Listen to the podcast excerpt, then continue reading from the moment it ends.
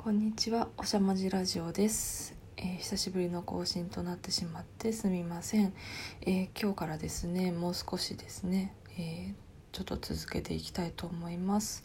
今回は、えー障害者はいない方がいいのではと考えてしまう障害者についてお伝えします。今日もよろしくお願いします。はいということで、まあ、結構不穏なタイトルをつけてしまったんですけれどもこれはですねちょっと、えー私に起きたちょっと出来事からですねちょっと、えー考えてみたいなと思いまして、えーこのタイトルで放送させていただきます。えーまずですね、えー私あの ASD、えー広範性スペ自閉症スペクトラム障害で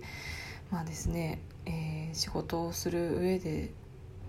ですね、えー結構失敗が多くて、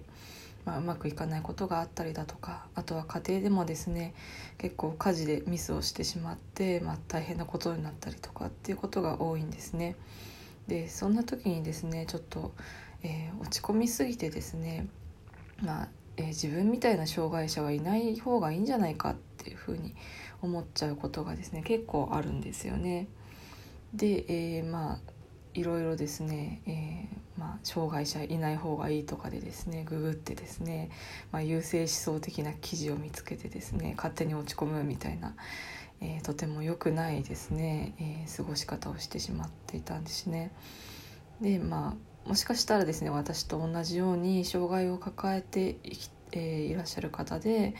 まあ、自分が、えミスをしてしまったりですとか落ち込んだ時に、まあ、自分みたいな障害者はいない方がいいんじゃないかっていうふうに思う方がいらっしゃったらですね、えーよければ、まあ、参考にしていただけたらと思います。で、えーまああの冷静になってですね、えーまあ今気分があの安定してる時にその気分が落ち込んで、えー障害者いない方がいいんじゃないかなんてですね言っていた時の自分を見返すとまああのそんなですね、えー優勢思想的なことを思うのは、まあ、自分に対してだけなんですよね。もしあの自分より、えー障害の重い方をですね街中で見かけたりですとかネットで見たりしてでもですねそんな風には思わないんですね。まあえーもし仕事ができなくてもですねやっぱり、えー人は生きてるだけで、えー素晴らしいっていう風に思えますし、えーまあ、障害を抱えてミスをしてしまってもですね、まあえー障害だから仕方ないんじゃないかっていう風にですね、えー人に対しては思うことができるんですけれども、まあ、自分に対してはですねどうしても厳しい目を向けてしまうんですよね。でそのようなですね思考に陥った際にちょっと有効だったなって思ったのが、えー一旦周りのせいにしちゃうっていうことなんですよね。で、えーまあ、これはですね、まあ、ミスをして迷惑をかけた方とかにはですねなかなかちょっとあの聞かせることはできないんですけれども、まあ、一旦そこまでこう落ち込んでしまうのであれば周りのせいにして周りの環境で、えーどこが改善すればこのミスは起きなかったのかっていうことを考えてみることが、えーいいんじゃないかなというふうに思っています。でもちろんですね、えミスが起きないようにとかですね、え障害の特性をカバーするためにですね自分で工夫が必要な部分はあるんですけれども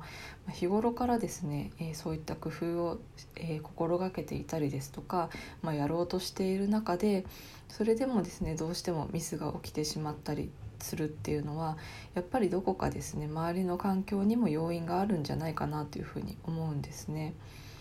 で、まあえー自分ばっかり責めてしまう時はですね、まあ、周りに何かそういう、えー失敗をするような要因がなかったかっていうことに目を向けてみることで、まあ、自分をですね、えー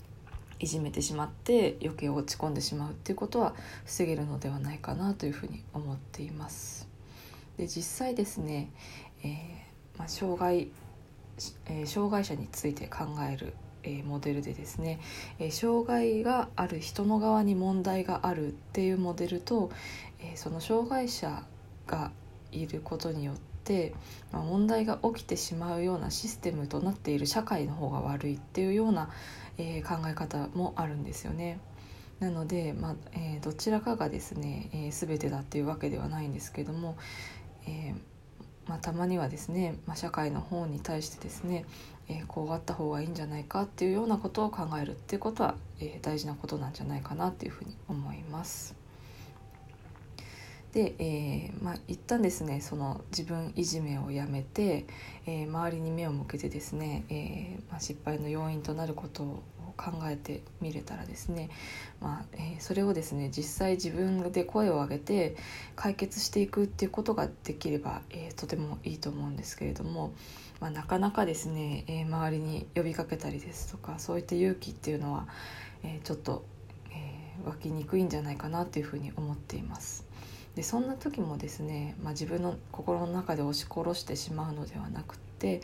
例えば、まあ、Twitter ですとかこういったポッドキャストでこういった要因があって私はこういうふうに困っていますっていうのを発信してみるっていうのはですね、まあ、自分の、えー、心もすっきりしますしあとはですねそれを聞いた方がですね、えー、実際にですね、えー、心がけてくださったりですとか、えそういったことを、実行してくださったりすることもあるわけででそれによってですね、えー、社会も少しずつ良くなっていくのではないかなというふうに思います。で、えー、まあ、ちょっと余談なんですけれども私もですね、えー、建築一級建築士の設備,、えー、設備の YouTube やっているんですけれども、えー、それもですね、えー、なんというか、えー周りに対する怒りみたいなものをエネルギーにして始めたんですよね。まあえー、高いお金を出して通っていたその資格の予備校の設備の、えー、授業っていうのがですねかなり面白くなくてですねそんな説明で誰がわかるかっていうふうに思ってしまってですねあこの試験勉強が終わったら絶対私は分かりやすい、えー、設備の YouTube の配信をするんだっていうことでですね周りに対してこうえー、怒りっていう感情をですね覚えてそれを原動力にして発信っていうのを続けられたんですよね。なので、まあ、何かうまくいかなかったことがあってもですね、まあ、自分をいじめてしまってでどんどんですね、えー、何か活動をするエネルギーがどんどん弱まってしまうよりはですねむしろですね、えー、怒るぐらいのですね、えーことをしてしまってでそれをエネルギーにしてですね周りに発信をしていけたりっていうことが、えー、できる方がですねなんとなく、えー、精神衛生上もいいですし、まあ、社会のためにもなっていくんじゃないかなというふうに思っています。なので、まあえー、障害を抱えて頑張っていらっしゃる皆さんですね、まあ、自分を責めるっていうことをですね、えー、たまにはちょっとやめてみて、むしろですね周りに対して、えー、ちょっと怒りをぶつけてみるっていうぶつけてみるじゃないですね。怒りを持ったところをですね、えー、発信してみるっていう方が、えー、なんとなくいいんじゃないかなというふうに思います、えー、よければ参考にしていただければ嬉しいです。今日はここまでにしておきます。ではでは。